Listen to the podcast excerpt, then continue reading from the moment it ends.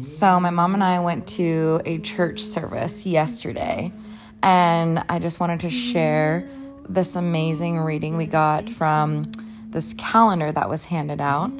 And you can hear her singing in the background. This was a song that my grandma Gwen used to sing to my mom, her mom. And the section in this book is called A Life of Wisdom.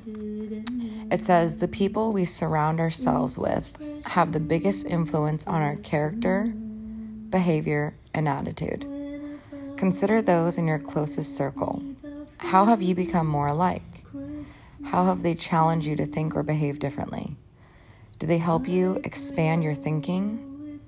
Do they find your interests and conversations have taken a predictable form? The people surrounding you will either help you or harm you. So choose your circle of influence carefully. And then there's a little section for you to fill out these questions.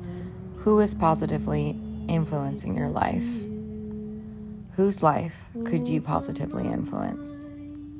And this year, I'm going to spend my time investing in a relationship with blank. And then at the end, it says, The one who walks with the wise will become wise, but a companion of fools will suffer harm. Proverbs 13 20. every line. Guess I'm always sentimental around this time.